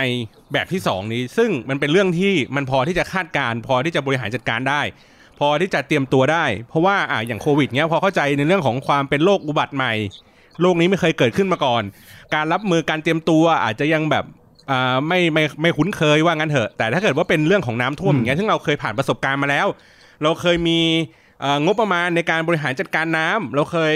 สร้างเขื่อนสร้างผนังกั้นน้ำอะไรเงี้ยเต็มไปหมดเลยขุดลอกคลองบึงมีโคกหนองนาอะไรเงี้ยเต็มไปหมดเลยทุกอย่างเลยเฮ้ยแล้วสุดท้ายคือแบบเฮ้ยมันเป็นวิกฤตในสิ่งที่เราเคยเจอมาแล้วอย่างเงี้ยมันจะอนุโลมได้เหรอกูเข้าใจได้พอมันเป็นวิกฤตแบบนี้ปุ๊บเนี่ยคือมึงอย่าไปคาดหวังไงอย่าไปคาดหวังว่าเราจะเห็นรัฐบาลที่ตระเตรียมทุกอย่างไว้พร้อมล่วงหน้าทุกอย่างเป็นแก้ผ้าเอาหน้างานหมดกูกำลังมองว่าถ้าเป็นแบบนี้นะกูนึกอะไรสนุกๆได้เมื่อกี้เราพูดถึงวอลลุ่มเนี่ยแล้วเราไม่เก่งพอเว้ยเราไม่เก่งพอที่จะคิดเว้ยว่าเฮ้ยถ้าเป็นประยุทธ์กับอนุพงษ์เนี่ยเขาจะทำอะไรออกมาสรรสร้างอะไรออกมาเราได้แต่เทียบเคียงกับกรณีที่เกิดขึ้นสำหรับโควิดแต่เราลืมบุคลากรกลุ่มคนที่เคยสัมผัสเรื่องต่างๆเหล่านี้มาเป็นบุคลากรที่ทรงคุณค่าและข้ามวอร์ดอยู่กับการช่วยเหลือน้ำท่วมมาแล้วมีหลายต่อหลายท่านในยุคตอนปี54ที่กูเชื่อว่าเขาจะหยิบมาใช้งานคุณนึกกันออกไหมคุณนึกภาพวอลลุ่มที่นั่งอยู่พี่วอดดูครับนี่คือหนึ่งในวอลลุ่มแล้วนะนี่คือหนึ่งในวอลลุ่มนะที่จะหยิบยกมาใช้งานใครนะผมกำลังเห็นภาพของคุณประยุทธ์กำลังนั่งหัวโต๊ะคุณอนุพงษ์เป็นสบน.ชุดเล็กแล้วในสบน.ชุดเล็ก ประกอบไปด้วยมีคุณบินบรรลือฤทธิ์เฮ้ยคุณสรยุทธ สุทัศนจินดาไม่น่าเชื่อคุณตันภาสกรณัฐีอุ๊ยมาอีกแล้วคุณอุดมแต้พานิชเฮ้ยครบเลยโกติอารามบอยเหลือพี่ตูนแล้วน่ะพายคนละก้าวเนี่ย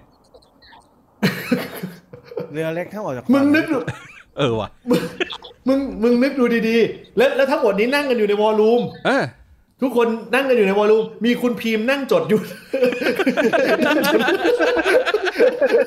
คุณนึกภาพนี่มันคือเหมือนเราดูหนังอามาเกดดอนน่ะคุณดูดิเหมือนดูหนังอามาเกดดอนนี่คือกลุ่มคนที่เขารู้ว่าเขาจะต้องจัดการอะไรยังไงถ้าสับฟุตบอลเรียกกาลาติกอสเลยใช่ไหมเราหาคนคือเราหาเหี้ยอะไรไม่ได้แล้วจากรัฐบาลชุดนี้เราต้องฉีกเลยอามาเกดดอนเอากลุ่มคนขุดเจาะน้ำมันเพื่อที่จะไปทลายอุกกาบาตฉันใดก็ฉันนั้นในเมื่อเราไม่สามารถหาบุคลากรที่บริหารจัดการน้ำได้ถ้าอย่างนั้นเราต้องหาคนที่เอกอุด้านการเยียวยานี่แหละคือกลุ่มคนที่เป็นระดับเทพด้านการเยียวยาผมขาดคุณวิกรมกมลดิษฐ์อีกท่านหนึ่งเพราะว่าเขาสร้างบ้านไว้อยู่กลางน้ำด้วยท่านนี้โอ้โหสบายเลยเนี่ยกลุ่มเซตนี้แน่นอนกูการันตีเลยคุณตันอาจจะต้องบริจาคคุณไปก่อนเหรอเรียกมาทำไมคุณตันคิดเรียกมาทำไมเพื่อนึกออกอ่ะมึงอย่าประมาทนะเว้ยว่ามันเกิดขึ้นไม่ได้อ่ะมันเกิดขึ้นได้นะเว้ยมันเกิดขึ้นได้จริงๆกูบอกเลยเชียร์คิดไปไกลเลยอ่ะคือมองถึงขั้นแบบ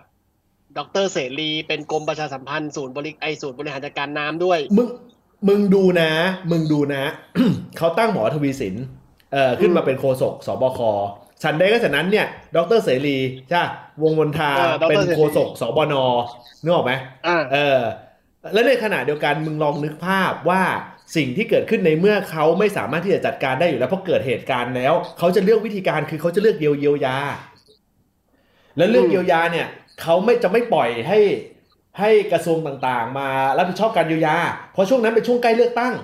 เขาจะต้องบริหารจัดการเองทั้งหมดเขาก็จะเลือกเหล่าบรรดานายทุนเหล่าบรรดาเซเลบริตี้เข้ามาประชุมกัน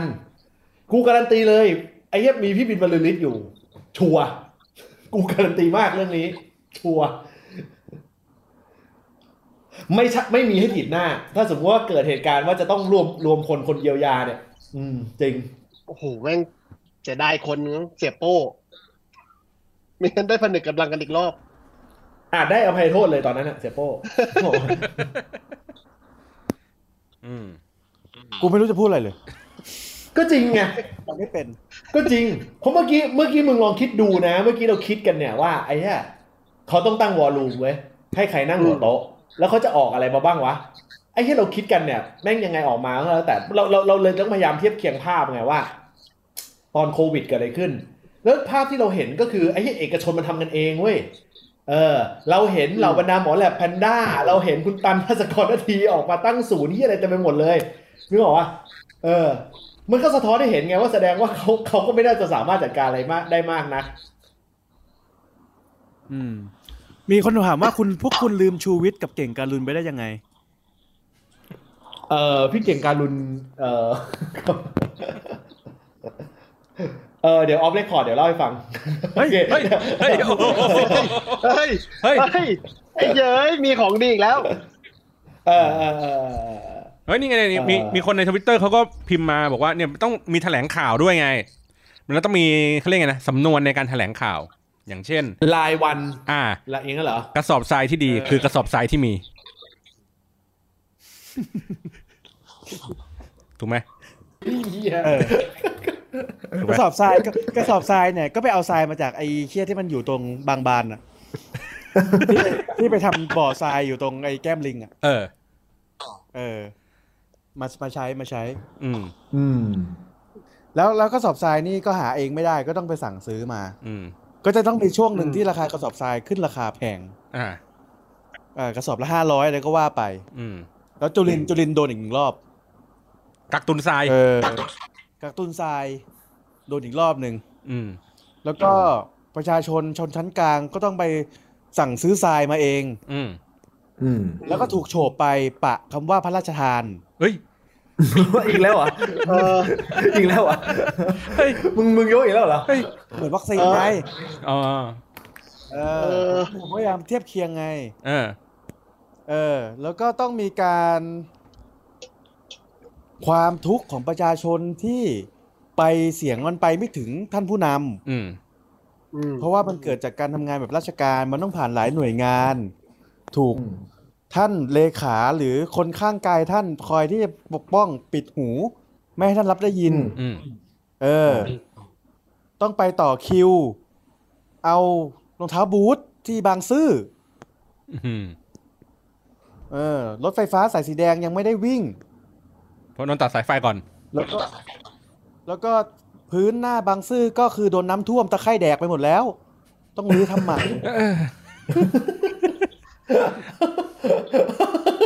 พื้นหน้าบางซื่อแม่งก็ได้กับตะไคร่แดกเห็นภาพตอนลงตัวราชการแล้วลื่นเลยฉันคนเล่นไม่ใช่ใครที่ไหนกูบอกเลย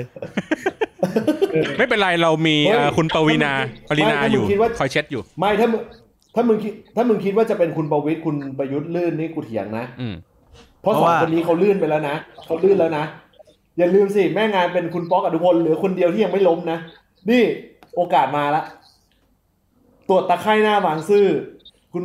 คุณป๊อกอนุพลลื่นสามปอเหลือคนเดียวยังไม่ลื่นนะตอนเนี้ยเดี๋ยวคนเดียวนะแล้วคุณเห็นนุ๊กคุณประยุทธ์เรื่องลื่นแล้วใช่ไหมเห็นแล้วใช่ไหมลื่นมาเวทีอ่ะนั่นแหละแต่ผมกำลังคิดอยู่ว่าแต่ด้วยศักยภาพของทหารเองเนี่ยเขาอาจจะใช้พวกตู้คอนเทนเนอร์ไปทำเป็นแบรีเออร์กันน้ำก็ได้นะเพราะเขาดูมีความเชี่ยวชาญในเรื่องของการเซตอัพการตั้งตู้คอนเทนเนอร์อย่างรวดเร็วทำไมไม่ทำวะเพราะว่าตอนปี54ที่ผมเคยเล่าให้ฟังอ่ะว่าเขาใช้ตู้คอนเทนเนอร์ในการแทนบิ๊กแบ็กนะบ้าได้ใช้บิ๊กแบ็กไม่ใช่หรอเขาใช้แทนบิ๊กแบ็กที่ผมเคยเล่าให้ฟังไงว่าตอนที่ผมเห็นข่าวที่นวนครอ่ะผมเคยเล่าให้ฟังอย่างผมเล่าอีกรอบหนึ่งก็ได้ตอนนวนครปี54น้ำกำลังจะท่วมนวนครเขาต้องพยายามโปรเทคตรงนั้นเป็นโซนโรงงานแล้วก็มีเฮลิคอปเตอร์เหมือนอารมณ์เหมือนชินุกเลยอ่ะหิ้วตู้คอนเทนเนอร์ไปแล้วก็มีนักข่าวรายงานข่าวว่าเดี๋ยวเนี่ยตู้คอนเทนเนอร์เนี้ยจะไปวางเอาไว้เพื่อเป็นแนวกั้นน้ำไม่ให้โรงงานในนวนครน้ำท่วมทุกช่องเลยรายงานสดเลยเรียบร้อยตอนนี้ลำเลียงตู้คอนเทนเนอร์แล้วค่ะขึ้นเฮลิคอปเตอร์แล้วค่ะย่อนตู้คอนเทนเนอร์แล้วค่ะผลปรากฏว่าตู้คอนเทนเนอร์ลงไปในน้ำพาซัดคลื่นพัดกระจายบิ๊กแบ็กแตกหมดเลยค่ะกูจำเรื่องนี้แม่นมากพูดเลยก็เขาไม่เข้าใจไงก็เขาไม่เข้าใจจริงๆอ่ะการกั้นน้ำมันต้องใช้บิ๊กแบ็กถูกแล้วแล้วก็การใช้ตู้คอนเทนเนอร์ใช้ตู้คอนเทนเนอร์ถูกแล้วแต่เขาต้องเอาบิ๊กแบ็กใส่เข้าไปในตู้แล้วตู้ไปวางอีกทีนึงให้มันแน่นๆทุกคนไม่เข้าใจกูว่า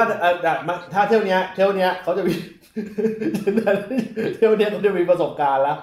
เขาก็จะเอาบิ๊กแบ็กใส่ในตู้คอนเทนเนอร์แล้วก็ไปกั้นน้ำปัญหามีอย่างเดียวเนื่องจากระบบการจัดการเขารวมศูนย์กลายเป็นว่าเขาเอาไปกั้นน้ำจริงแต่น้ำมันท่วมไปแล้วกั้นน้ำออกตอนเป็นนาฬิกาเลยวิธีลงตัวหมดเอาลงไปไอ้สัตว์น้ำท่วมไปแล้วลงไปเรียบร้อยกั้นน้ำออกนะโอ้เหนื่อยจังเลยวันนี้ตายแล้วคุณคิดว่าเขาจะมีการกั้นน้ำเหมือนสมัยยิ่งลักษณ์ไหมที่แบบกั้นจนทำให้จังหวัดบางจังหวัดมันก็แบบว่าสูงจนแบบอยู่ไม่ได้บางจังหวัดก็แห้งใช่เขาหรือจะมีไหมเขาจะเลือกวิธีนั้นแต่เขาเป็นทหารนะเขาก็ต้องเด็ดขาดกว่ายิ่งลักษณ์ดิมาเขาจะเลือกวิธีนั้นกูขอได้เลยวันเนี้ยการที่นายกลงไปตามจังหวัดต่างๆที่น้ำท่วมมันแตกต่างจากยุคสมัยก่อนที่ตอนที่ยิ่งลักษณ์ลงน้ำท่วมนะกูเนี่ยตอนปี54เดี๋ยวคนฟังตอนเนี้ยก็จะรู้สึกว่าแบบเฮ้ยทำไมรายการเราเอียงข้างตอนปี54กูก็ไม่แฮปปี้กับการบริหารงานของคุณปอประสบนะ แต่กูเองก็ด่าเหมือนกันเพราะกูก็ยังแซวอยู่กูจำได้เลยกูยังแซวลงทาง Facebook เลยว่านี่คือปอดประสบวงเล็บอุทกภัยกูมองว่าเรื่องสำคัญคือวันนั้นเขาบริหารจัดการก็ไม่ได้ดีแต่ฉันใดก็ฉันนั้นถ้ามาเทียบเคียงกับตอนนี้ของประยุทธ์ก็ต้องยอมรับว่ามันมีแนวโน้มสูงมากที่จะแย่กว่าเพราะว่าอย่างน้อยที่สุดเนี่ยคือในยุคของตอนคุณปอดประสบเนี่ยเขายังพอมีองค์ความรู้จากคนที่เป็นเหล่าบรรดานักวิชาการรอบข้างบ้างแต่เคสของคุณประยุทธ์เนี่ยเป็นประเภทที่เขาเรียกว่าโง่แต่อวดดีคือนอกเหนือไปจากคุณจะไม่เข้าใจแล้วเนี่ยคุณยังใช้วิธีการที่จะอวดดีสรรสร้างหาวิธีการแก้ไขปัญหาและไปแนะนำให้คนอื่นแก้ไขปัญหาตามคุณด้วยถามว่าทำไมถึงใช้คำนี้คุณลองไปดูการให้สัมภาษณ์เขาที่เขาพูดถึงน้ำสูงลงอยู่ที่ต่ำปิงวังยมน่านทำให้เรารู้เลยว่าสมัยตอนที่เขาเรียนอยู่ที่โรงเรียนนายร้อยเนี่ยแม่น้ำเขารู้จักอยู่แค่5 สายเท่านั้นเองคือปิงวังยมน่านและเจ้าพระยาเข้าใจป่ะคืออะไรต่างๆเหล่านี้มันบ่งบอกให้เห็นว่านอกจากจะไม่ได้ทำการบ้านอะไรมาก่อนแล้วเนี่ยคุณไม่ทำการบ้านอะไรมาก่อนเกี่ยวกับวิชาการด้านน้ำหรืออะไรก็ตามเนี่ยมันยังพอเข้าใจนะแต่ว่าการที่คุณไม่ทำการบ้านถึงความเดือดร้อนของประชาชนเนี่ยมันไม่ควรที่จะเกิดขึ้นไม่ว่าจะมึงจะเป็นนักการเมืองหรือไม่ต่อให้มึงเป็นแค่ครูอาสาที่พาเหล่าบรรดานักเรียนไปออกค่ายแล้วก็ช่วยเหลือประชาชนที่ยากลำบากในชนบทเนี่ยคุณก็ต้องศึกษาความเดือดร้อนของเขามาก่อนแต่นายกไทยไม่ใช่แบบนั้นเลย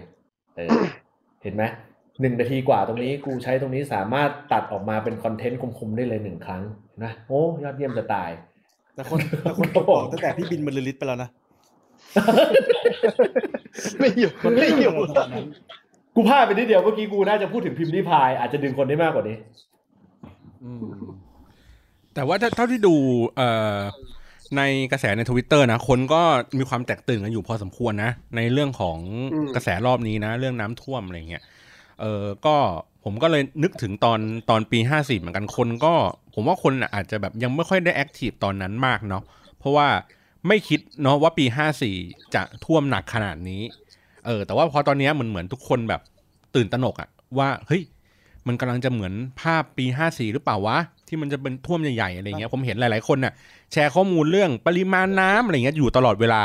ว่าน้ำเป็นอย่างนี้อย่างนั้นอะไรเงี้ยหลายๆฝ่ายเขาก็เหมือนแย้งกันเขาทำข้อมูลตัวแย้งกันมาบอกว่าเฮ้ยเขื่อนมันยังไม่เต็มปริมาณน้ำมันเทียบเท่ากับปี64ไม่ได้หรอสถานการณ์มันยังไม่แย่ขนาดนั้นมันเป็นช่วงนี้มันก็เป็นแค่บางช่วงเวลาเฉยๆมันยังไม่ท่วมอะไรมากมายหรอกก็แค่แบบน้ำมันล้นมานิดหน่อยประมาณเนี้ยผมก็เลยรู้สึกว่าเฮ้ยสถานการณ์แบบเนี้ยมันคือผมไม่รู้หรอกนะว่าในความเป็นจริงแล้วอ่ะมันใกล้ปี54มากน้อยแค่ไหนแต่ผมแค่อยากจะฝากว่าเมื่อสถานการณ์มันเคยผ่านการเรียนรู้มาแล้วในระดับนึงอ่ะเพราะฉะนั้นแล้วผมแค่รู้สึกว่า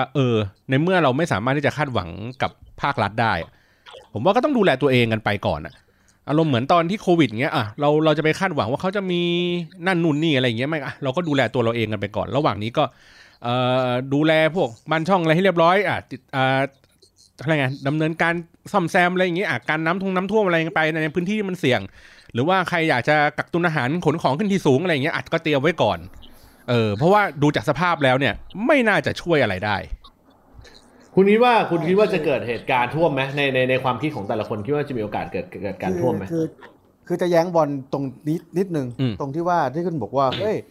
คนตระหนักปีนี้ไม่มากกว่าปี54ตรงเพราะว่าปี54เนี่ยไม่ได้คาดคิดว่ามันจะท่วมขนาดนี้แต่ผมมองว่าที่คนตระหนักอยู่ตอนนี้เพราะรู้ว่า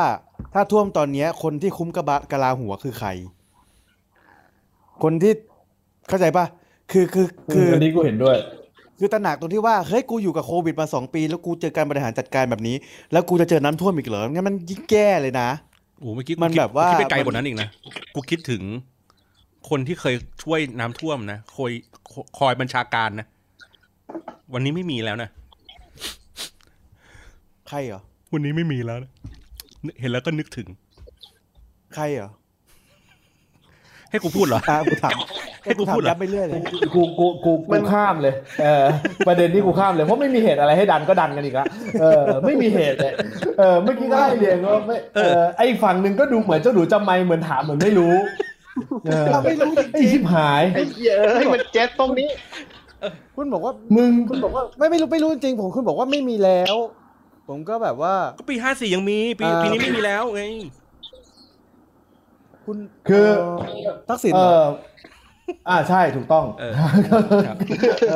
จบไปขอบคุณที่หาทางลงให้ด้วยขอบคุณทุกฝ่ายครับมึงว่ามีโอกาสที่จะท่วมไหมมีโอกาสที่จะท่วมไหมในมุมมองของการบริหารจัดการทั้งหลายแหล่เนี่ยคือเดี๋ยวกูบอกปัจจัยของการท่วมให้ก่อนนะอันนี้จะให้เป็นความรู้ปัจจัยของการท่วมมีกรณีเดียวเท่านั้นก็คือว่ามันท่วมบริเวณกักเก็บน้ำของแต่ละจุดเนี่ยหนักมากจนไม่ไหวแล้วผลสุดท้ายต้องปล่อยออกมารวมกันนั่นจะทำให้เหล่าบรรดารอบๆกรุงเทพเองก็จะรับไม่ไหวแล้วก็ไหลเข้าท่วมกรุงเทพพอเข้าใจภาพใช่ไหมคือเหมือนกับว่าถ้ามันปล่อยซึมๆไปเนี่ยมันพอประคองได้แต่ตอนนี้ภาพที่มันเห็นก็คือว่าฝนตกหนักหรืออะไรใดๆก็ตามเนี่ยมันไม่สามารถจะระบายลงคลองในย่านเขตปทุมหรืออยุธยาได้เหมือนเดิมอีกแล้วเพราะฉะนั้นเนี่ยเมื่อไหร่ก็ตามที่รอบนอกเลยอยุธยาเลยออกไปรอบนอกเนี่ยมันท่วมหนักเนี่ยจนไม่ไหวเนี่ยแล้วตัดสินใจปล่อยเนี่ยแล้วถ้าบริหารจัดการไม่ดีนั่นหมายถึงต้องปล่อยในระยะเวลาที่ไล่เลี่ยกันอันนั้นบันไลเกิดนี่อันนี้ให้ท้าความคำถามก็คือมันมีโอกาสไหมที่ผลสุดท้ายจะเกิดเหตุการณ์บันไลเกิดแบบนั้นแล้วเข้าท่วมกรุงเทพต้องถามก่อนว่าคำถามเนี้ยหมายถึงว่าท่วมบางส่วนของกรุงเทพหรือบางส่วนของปี54ไม่เท่าปี54แต่ไม่ได้เกิดจากการที่น้ำรอระบายนะคือเกิดจากการที่น้ำท่วมเข้ามาจริงๆเข้าใจป่ะน้ำท่วมเข้ามาจริงๆคือมันเทียบเคียงเหมือนปี54ไงอันนี้คือน้ำท่วมเข้ามาจริงๆเข้าใจกูว่ามีโอกาสแต่อาจจะไม่หนักเท่าปี54คือตามทางน้ำอ่ะปริ่มๆตามตลิ่งมาปริ่มๆแล้วปทุมนนท์รังสิตอะไรอย่างเงี้ยกูว่าโดนแต่จะอาจจะแบบไม่มาทะลักจนถึงแบบอุ้ยถนนวิภาวดีลาดพร้าวรัชดาท่วมกันเป็นเดือนท่วมกันเป็นแบบอาทิตย์อะไรอย่างเงี้ยคงไม่ต้องดูด้วยว่าจะมีพายุเข้ามาอีกไหมต้องดูแรงบุญการสวดมนต์ไล่พายุของพวกเราคืออย่างพายุเนี่ยมันเดาไม่ได้ว่ามันจะก่อตัวเมื่อไหร่แต่เนี่ยเราโดนแค่ลูกหนึ่งแต่ถ้ามาอีก2ลูกเนี่ยไม่แน่ตอนคิดว่ามาไหมคิดว่าเปอร์เซ็นต์ได้เปอร์เซ็นต์ท่วมไหมผมมองอย่างนี้ก่อนว่าครั้งตอนปี54มันเป็นเรื่องของมวลน้ำเนาะแล้วก็ผมเคยได้ยินเขาพูดประมาณว่าเป็นมวลน้ำที่ไม่ได้อยู่ในการบริหารจัดการหมายถึงว่าการบริหารจัดการก็คืออยู่ในตามคลองตามแม่น้ำตามอะไรต่างๆเหล่านี้แต่ว่าไอ้มวลน้ำไอ้ก้อนใหญ่ที่มันสร้างความเสียหายเยอะมันไม่ได้อยู่ในระบบว่างั้นเถอะมันไหลมาตามพื้นที่ลุ่มไหลมาเป็นก้อนไปอย่างเงี้ยส่งไปอย่างนี้เรื่อยๆทีเนี้ยผมเลยมองว่าในปีนี้ถ้าปริมาณน้ำเองไม่ได้เยอะเท่าปี54แต่ว่าดูมีแนวโน้มว่าอาจจะท่วมที่ผมมองก็คืออย่างบรรดาคลองต่างๆในกรุงเทพอะไรอย่างเงี้ยที่บอกว่าที่เคยเล่าให้ฟังว่าไปสำรวจมาเนี่ยก็ปริมาณน้ำคือแบบล้นแล้วนะเตรียมพร้อมแล้วแต่ว่าล้นเนี่ยไม่ใช่ว่ามาจากทางเหนือนะมันเป็นเรื่องของน้ำสะสมที่อยู่ในพื้นที่ในบริเวณนี้ผมเลยมองว่าปีนี้ถามว่าท่วมไหมผมว่าท่วมในเฉพาะในพื้นที่ที่เคยท่วมเช่นบริเวณริมแม่น้ำเจ้าพระยาก็ในเขตพื้นที่กรุงเทพตรงไหนที่มันอยู่ใกล้แม่น้ำเจ้าพระยาแถวอะไรวะ3 เสนอะไรพวกเนี้ยเผลอๆรัฐสภาก็โดนคือท่วมบริเวณรอบแม่น้ำเจ้าพระยาไอ้ตรงเนี้ยท่วมอยู่แล้วแน่ๆคลองที่มีการจัดการได้ไม่ค่อยดีอย่างเช่นคลองเปรมประชากรซึ่งมันก็จะตัดผ่านทางดอนเมืองอะไรอย่างเงี้ยต่างๆพวกเนี้ยซึ่งก็ยังจัดการได้ไม่ดียังไม่ได้ขุดลอกคูคลองอะไรเรียบร้อยอันเนี้ยก็จะพาทำให้บริเวณโซนเหนือของกรุงเทพก็ยังท่วมอยู่โซนตะวันออกของกรุงเทพอย่างที่บอกคือถ้าน้ำมันไม่ได้ไหลไปทางพวกแบบปทุมลำลูกกาอะไรแบบนี้ก็จะไม่โดนอันนี้ตอนนี้ยังตอบไม่ได้แต่ว่าถ้ามันลำลูกกาท่วมเมื่อไหร่แล้วเนี่ยกรุงเทพฝั่งตะวันออกเตรียมตัวซวยส่วนกรุงเทพฝั่งตะวันตกก็แล้วแต่ว่าน้ำมันมาในฝั่งนั้นเยอะไหมมาทางอยุธยาเยอะไหมถ้าเกิดว่ามาทางอยุธยาแล้วเขาผันออก ตามที่นั่นที่นี่ต่างๆอะไรอย่างเงี้ยได้มันก็ไม่น่าจะมีปัญหาในฝั่งนั้นแต่ผมมองว่ามีโอกาสท่วมแต่ท่วมไม่เยอะเท่าปี54เป็นการเป็นงานครับเป็นไงไม่ไปแย่งคุณโต้งละอ่ะต้องปิดไมค์เลยโอ้โต้งนะครับผมคิดว่าไงครับท่วมไม่ท่วมครับคุณโต้งคือถ้ามุมผมมาผมว่า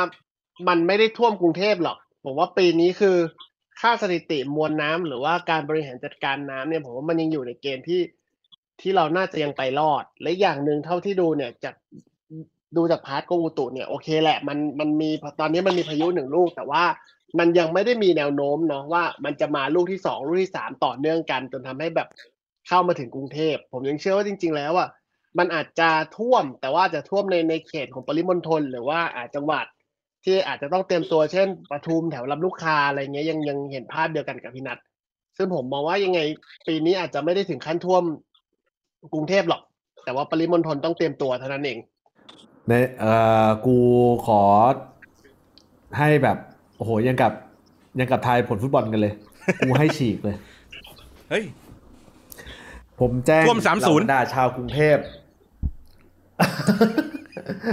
ไปสเปอร์อีกแล้วผมให้คอมเมนต์ไว้อย่างนี้แล้วกันว่าในเขต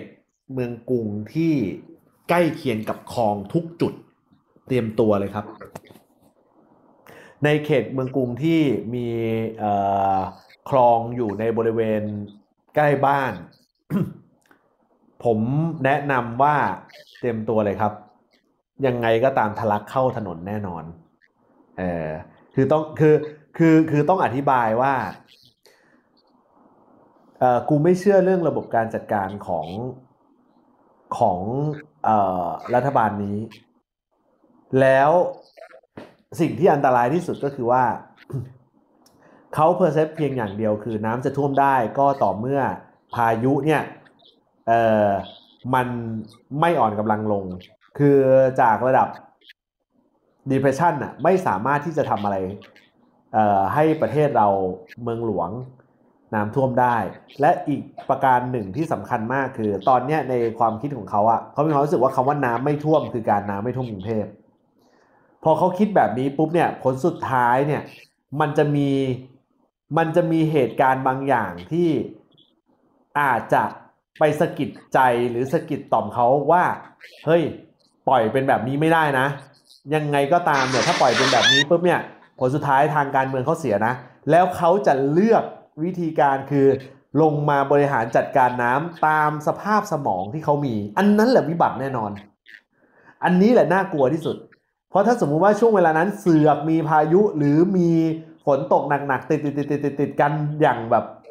อย่างหาเหตุผลไม่ได้เนี่ยเรียบร้อยกรุงเทพจะท่วมโดยที่แบบยังไม่ทันได้จัดการอะไรเลยเข้าใจป่ะน้ำเมื่อตอนปี54ท่วมออกมาจากท่อระบายน้ำแต่กูมองว่าปี54อ่ะถ้าปี54อ่ะน้ำมันท่วมแบบนั้นเพราะว่ามันบริหารจัดการไม่ได้จริงๆมันต้องยอมให้ท่วมแต่เที่ยวเนี้ยกูมองว่ามันบริหารจัดการได้เว้ยแต่มันจะท่วมเพราะความประมาทอันนี้คิดนะซึ่งมันจะเกิดขึ้นเหล่าบรรดาคนที่อยู่ใกล้คลองแล้วเท่าที่กูทราบอ่ะกระทั่งคลองทวีเองอ่ะก็สูงมากแล้วด้วยเหมือนกันนี่แหละประเด็นเราใกล้คลองบอกไอ้นัทของเราอ่ะคลองแสนแสบคือใกล้สุดเลยใช่มามึงเอาคลองแบบคลองขนาดใหญ่หรือว่าเป็นคูแบบคล้ายๆคลองแบบคลองแสนแสบประมาณคลองลำเสียงนี่ถือว่าใหญ่ไหมไม่ใหญ่นะไม่ใหญ่จะเป็นทางน้ำเป็นทางไม่บ้านหมู่ทางน้ำเหมือนกันใช่ไหมท่วมได้กูว่าก็มีสิทธิ์กูว่าก็มีสิทธิ์โอ้ถ้าคลองลำเจียกนี่หัวคลองถ้าคลองลำเจียกเจียกโดนแถวบ้านกูก็โดนต่อมาเลยนะอยู่ละแวกเดียวกันหมดเลยนะนายกจะเลือกคลององอ่างไม่โดนที่ไม่โดนคือโอ้เนี่ยโหคมมากเลยนี่กำลังจะเล่นเลยองอ่างไม่โดนครับนายกจะโพเทคคลององอ่างใช่เพราะว่าเป็นตาหนีเขานี่แหละนะเอาล่ะนะครับอันนี้ยูเต็ดฮับมาระเบิดนะครับผมในเวอร์ชั่นปกติก็ประมาณนี้แล้วกันนะฮะคือเราไม่ได้เอาเรื่องน้ำท่วมมาพูดให้ตลกปกฮานะแต่เรากำลังทำให้คุณเนี่ย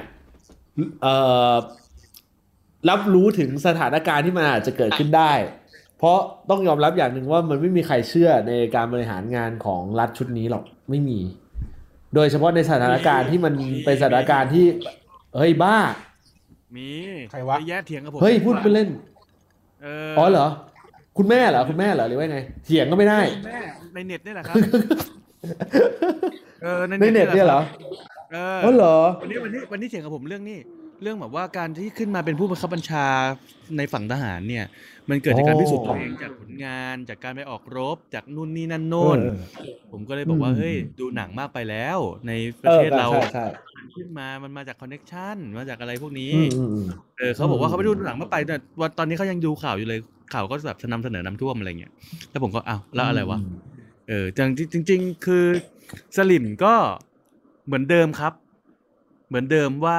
ในเมื่อคุณยังไปปลูกบ้านอยู่ขวางทางน้ำหรือในที่ลุ่มหรือที่ต่ำกว่าน้ำทะเลยังไงบ้านคุณก็ท่วมคุณโทษใครไม่ได้นี่ผมกลัวใจมากว่าถ้าสมมุติว่าเกิดเหตุการณ์นี้เนี่ยสลิ่มจะถือโอกาสว่านี่ไงเห็นไหมถ้าเป็นยุคยิ่งรักอ่ะป่านนี้ท่วมไปแล้วนี่กลัวใจเรื่องนี้มากเลยกลัวประโยคนี้มากไม่มีหรอก็ไม่มีหรอเปอร์เซ็นต์สูงนี่น่าจะมีเปอร์เซ็นต์สูงมากแล้วถ้าท่วมอ่ะถ้าท่วมเขาจะบอกว่าไงถ้าท่วมเขาก็บอกว่ามันเป็นเรื่องปกติของประเทศไทยอยู่แล้วมันก็ท่วมกรุงเทพท่วมเขาบอกปกติอย่างเงี้ยนะก็ย้อนกลับไปตรงจุดเดียวที่เราคุยกันนะ no rise ซะคือไม่คือมึงต้องเข้าใจนะว่าน้ำท่วมปี54กับน้ำท่วมปีนี้เนี่ยมันจะต่างกันปริมาณน้ำที่ท่วมกรุงเทพอาจจะไม่สูงเท่าปี54แต่ปริมาณน้ำที่ท่วมปากสลิ่มเนี่ยสูงกว่าแน่นอนโอ้โหไม่เอาอะไรแบบปี54แน่ๆคือน้ำท่วมปากแบบกูเงียบดีกว่าอะไรเงี้ยชอบอันนี้ชอบจริงบอกตัวว่าเผ็ดครับคมมากนะครับผมเอาล่ะนะครับผมนั่นคือเอเดนนะฮะในเวอร์ชั่นของ